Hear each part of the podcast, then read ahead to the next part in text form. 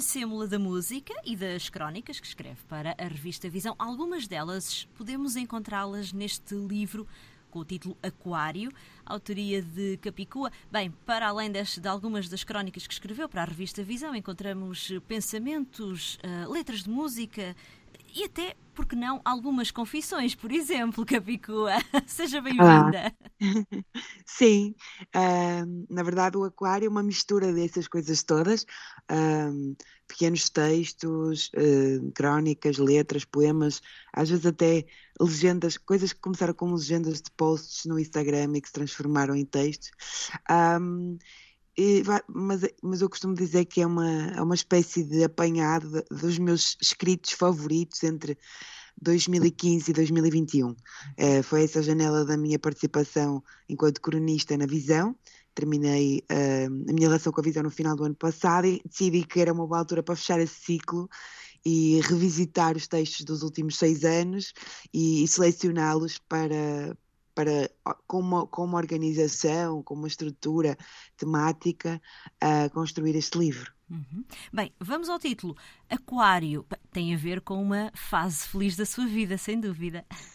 Sim, é, é o nome da, da crónica em que eu conto aos leitores da, da Visão que estou, que estou à espera de um bebê, mas na verdade escolhi esse, esse título porque eh, acho, acho bonita a imagem de um aquário ser uma espécie de recorte de, de mar, e este, este livro é uma espécie também de, também ele de janela, de moldura para os meus mares interiores, é assim, uma espécie de recorte também no tempo, um, e eu achei que Aquário era um, era, um, era um bom título, até porque como é feito de, de muitos textos soltos, acabam por ser os meus peixinhos.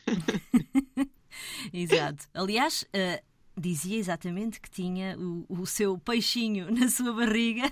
Sim. Ou seja, muitas, muitas grávidas dizem que, que o bebê estará no forno, a Capicua, o bebê estará no, no aquário que, que lhe providenciou. O mar, obviamente, que faz parte de si, ou não tivesse crescido com vista para o Porto de Leixões, Capicua.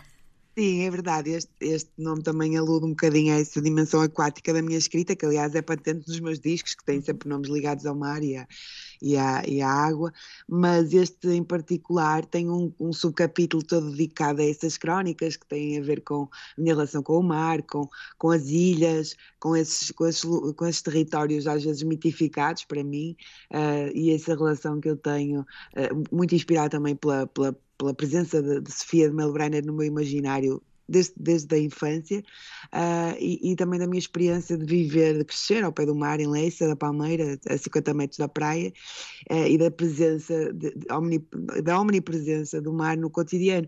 E, e pronto, neste livro consegui juntar assim, uh, algumas, algumas dessas crónicas e desses poemas e dessas letras, uh, num, num, num subcapítulo só dedicado a essa... É essa a minha relação com o mar.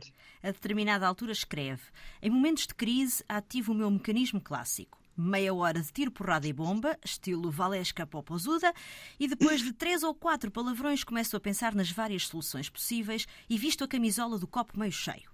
A partir desse momento, vou de balde e trincha em riste, pintando tudo de cor-de-rosa novamente, e ai de quem questiona o meu plano mirabolante para salvar a situação. Detesto o ceticismo prosaico dos realistas e fujo dos agoirentos. Padeço de um otimismo militante que beira a inconsciência e tenho a autoestima das infâncias felizes. Isto também a ajudou a ultrapassar estes meses, largos meses difíceis que foram os da pandemia, sobretudo para os músicos, Capicua.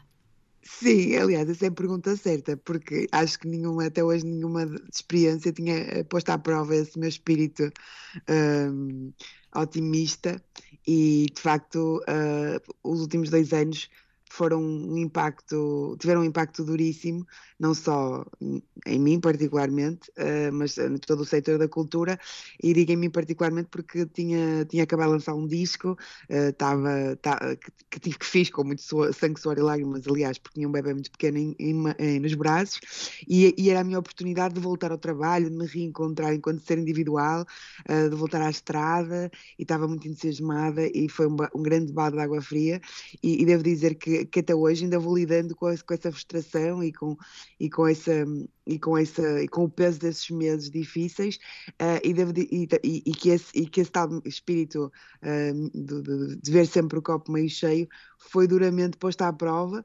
e, e, digo, e digo sempre aos meus amigos que fiquem um bocado, um bocado menos otimista após esta experiência, ou pelo menos ainda estou a recuperar essa minha capacidade. Mas a, casa ficou, mas a casa ficou arrumada, Capicua. Ai, ficou. Aliás, no livro também há um subcapítulo todo dedicado às crónicas do confinamento. Eu decidi fazer, fazer essa, essa seleção porque, porque durante o confinamento, os longos meses de confinamento, eu fui fazendo um bocadinho o diário da pandemia na Visão, e, e achei engraçado porque, apesar de eu ter fugido um bocadinho nesta seleção das crónicas mais datadas, mais presas à atualidade, achei que aquela janela temporal era demasiado fora do tempo, demasiado específica e extraordinária e transformadora para não incluir, precisamente porque acho que no futuro vamos querer ler, não só as minhas, mas as crónicas e os textos escritos em confinamento de várias pessoas, para tentar compreender o que é que era estar fechado em casa tanto tempo, com aquelas angústias, aquelas incertezas. E, e então resolvi fazer essa seleção, não, não as incluí todas, foram só as minhas favoritas, mas acho que lendo-as cronologicamente dá para perceber um, a longura daqueles meses, não é? Que parecia que nunca mais acabavam, e, e a angústia de uma trabalhadora da cultura que via os seus, os seus colegas a passar dificuldades, que, que via o seu trabalho a Uh, aí pela, pela, por água abaixo, e, e, e, e ao mesmo tempo uma mãe uh, artista fechada em casa com uma criança pequena vinte e quatro sobre sete, não é? Que, sofrendo também ela própria os dilemas de, de, de tentar equilibrar o trabalho criativo uh, e com, com a maternidade o tempo inteiro, uh, e, e pronto, e claro, obviamente para quem lê o livro, o último capítulo também ele próprio, todo dedicado à maternidade. Então, essas duas presenças da pandemia e da, e da, e da maternidade, que foram, aliás, quase o resumo dos meus últimos dois anos, aparecem uh, com, com grande protagonismo neste, nesta seleção de crónicas. Então não resisto a perguntar, qual foi a grande lição que quer a pandemia, quer a maternidade lhe ensinou, Capicua? Ai, que, que, que podemos ser pessoas muito controladoras, como eu sou. Eu tento ser um bocadinho control freak e tento gerir muito bem a minha agenda e controlar as coisas, mas uh, tanto a maternidade como esta experiência da pandemia mostraram de facto que não conseguimos controlar absolutamente nada, e que mais vale começar a aprender a surfar uh, na onda da, da realidade do que tentar fazer grandes planos. Já agora, o que é que o cor-de-rosa tem, Capicua? É uma, é uma espécie de, de, de sentido de identificação com o meu, com o meu self, digamos. Ah, eu cito no, numa das crónicas do livro a, a frase, uma das minhas frases favoritas do sempre, mas bem, em particular da Almada Negreiros, que é: quando vejo cor-de-rosa parece que se referem a mim. E do impacto que, quando li essa frase, senti no peito, porque de facto isso resumiu mesmo uh, a, minha, a minha identificação com o cor-de-rosa, uh, enquanto estado de espírito e enquanto cor também. Claro que a defesa dos direitos humanos é, é um dos grandes objetivos de, de Capicua, até também através da, da sua música. Ainda há muito, ainda há muito para fazer neste campo, mas o, o, que possibilidades é que o rap lhe dá uh, para, para mostrar estas suas preocupações que, por exemplo, outros géneros musicais não, não dão? O rap é muito polivalente em termos temáticos e, além disso, tem um... é muito incisivo, é discurso direto, uh, espalha a mensagem de uma forma muito uh, afirmativa, muito declarada, e além disso é muito ouvido pela, pela juventude do mundo inteiro. Uh, além disso, utiliza uh, uh, uh, a forma coloquial, cotidiana de usar a língua de cada país, portanto é muito democrática, uh, e, e, e acho que no, no meu caso tem sido uma ferramenta e um megafone, uma ferramenta para mudar o mundo e um megafone para as minhas causas, uh, que faz com que, que as minhas mensagens e, e as minhas preocupações uh, cheguem, cheguem mais longe e de uma forma mais impactante, porque a música tem esta particularidade de nos emocionar sem a gente perceber porquê, e com o rap uh, sendo tão incisivo, isso ainda, ainda acaba por ser mais óbvio. Exato. A determinada altura escreve: o rap ensinou-me a não pedir licença para dizer o que penso e fazer o que faço. Ainda há muito trabalho a fazer na área dos direitos, do, dos direitos humanos, sobretudo na defesa dos direitos das mulheres, Capicua, infelizmente. Sim, uh, sim, é, é sem dúvida uma, uma, uma das minhas casas e é sem dúvida um dos temas que, que vai sendo explorado na parte do livro em que, em que tenho as crónicas mais político-sociais, diria. Um, sim, é, há de facto muito trabalho pela frente, uh, apesar de termos feito grandes evoluções, nomeadamente em Portugal, desde o vinte e cinco de Abril, uh, mas, mas em muitas esferas da nossa vida, quer do ponto de vista de, do trabalho reprodutivo e doméstico, quer depois na, na partilha das... De, na, quer depois na, na nossa, nas oportunidades de, de ascensão, de mobilidade social e ascensão nas hierarquias das empresas, quer no que tem a ver com a remuneração, tem, quer dizer, há muita, muitas áreas em que ainda é óbvia uma desigualdade e, e, que, e que temos que tentar uh, uh, resolver rapidamente. Uh, e também é óbvio, é, é óbvio que estes problemas estão ancorados na, na cultura uh, em que somos socializados e em que vivemos e, e que acaba por naturalizar esta desigualdade, e eu acho que isso é cada vez menos aceitável e acho que, que temos todos que fazer um esforço uh, para viver num mundo mais... mais justo, numa sociedade mais igualitária, porque de facto isto não é um Porto Benfica, isto é bom para todos, uh, e, e, e além disso, uh, é, de qualquer, sobre o nosso, sobre, vivendo numa sociedade democrática, qualquer desigualdade tem que ser inaceitável. Sente ainda uh, algum tipo de discriminação na área da música, na sua área de trabalho, digamos assim, Capicua? Eu não diria uma discriminação, eu diria desigualdade. Basta ver os cartazes dos grandes festivais e ver o rácio de mulheres e homens, e é absurdamente desigual. Já alguns festivais internacionais têm a preocupação de ter cartazes paritários, outros nacionais, como por exemplo o Festival de Sines, que, que tem mostrado, nomeadamente este ano mostrou um, um, essa preocupação em, em equilibrar as coisas e ter muitas mulheres no cartaz, mas também podíamos ir desenterrar os, as, as divergências de cachês também, que são... Que são tenho a certeza, muito, muito relevantes. Temos que, por exemplo, pensar que apesar de cada, temos cada vez mais mulheres a gerir as suas carreiras, a escrever as suas letras e a compor as suas canções em Portugal, isso é uma realidade, uh, isso é uma realidade muito recente e que ainda, é, ainda tem que, que evoluir, porque se analisarmos bem, mesmo em estilos de música em que as mulheres estão, estão em destaque no palco, os músicos, os compositores, os agentes, os managers, os editores, a maior parte das vezes são homens e, e são eles que, que, que, que gerem, uhum. uh, que puxam os cordelinhos e gerem as carreiras e, e, e ganham dinheiro com elas, uh, quando historicamente na indústria musical as mulheres sempre tiveram um papel mais decorativo do que propriamente um, autodeterminado, e isso, estando a mudar, ainda tem que, que, que, que mudar mais rapidamente e mais profundamente. Uh, sob pena de estarmos a perpetuar uma desigualdade que é muito óbvia na indústria do entretenimento em geral e na indústria musical em particular. Ao longo destas páginas percebemos que a Capicua é fã de programas de política, na rádio, na televisão.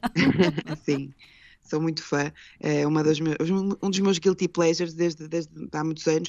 É, é, é uma espécie de telenovela para mim e, de facto, passo muito tempo a ouvir programas de documentário político. Uh, e, e acho que tem, tem que urgentemente repensar isso. O que percebemos também no final destas páginas é que, na verdade, o verdadeiro uh, mistério, podemos dizer, da Capicua é a escrita. A escrita acompanha-me desde, desde a infância. Um, mesmo antes de saber escrever, eu já gostava de palavras, de lenga-lengas, de... de, de...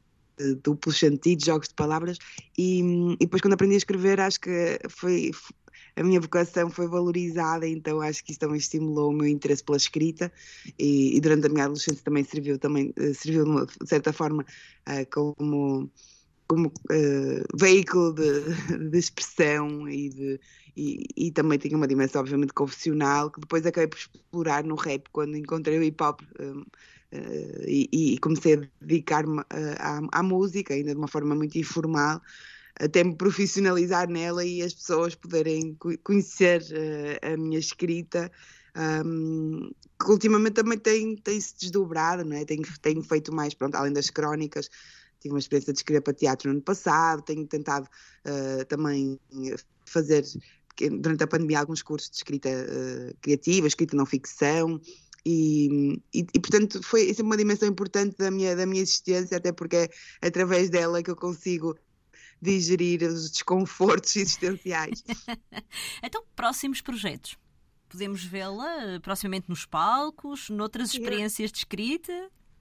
Olha, para já em, em palco com o projeto Mão Verde, que é um projeto de música para crianças uh, que tenho com o António Serginho, com a Francisca Cortesão e com o Pedro Gerados. Andamos, tivemos, lançamos um disco este ano, o segundo volume, e andamos em palco com, com a Mão Verde aí pelo país, e espero no próximo ano também continuar com isso. Mas do ponto de vista criativo, este, agora uh, o meu, a minha perspectiva é, é, é de pousio. Preciso de parar uns uns seis meses, porque sinto que estamos ainda muito no olho do furacão, com todas as transformações no mundo e, e este pós-pandemia que nunca mais acaba e que veio para ficar, mais a, as convulsões sociais e políticas uh, na Europa e no mundo. Então sinto que ainda não tenho uma...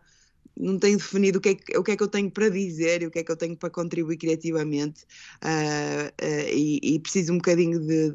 de, de, de dar, ter aquele distanciamento e, e, e parar um pouco para, para depois sim decidir qual é que é o meu próximo passo em termos criativos e, e o, que é que, o que é que eu tenho para contribuir e qual será o meu ponto de vista.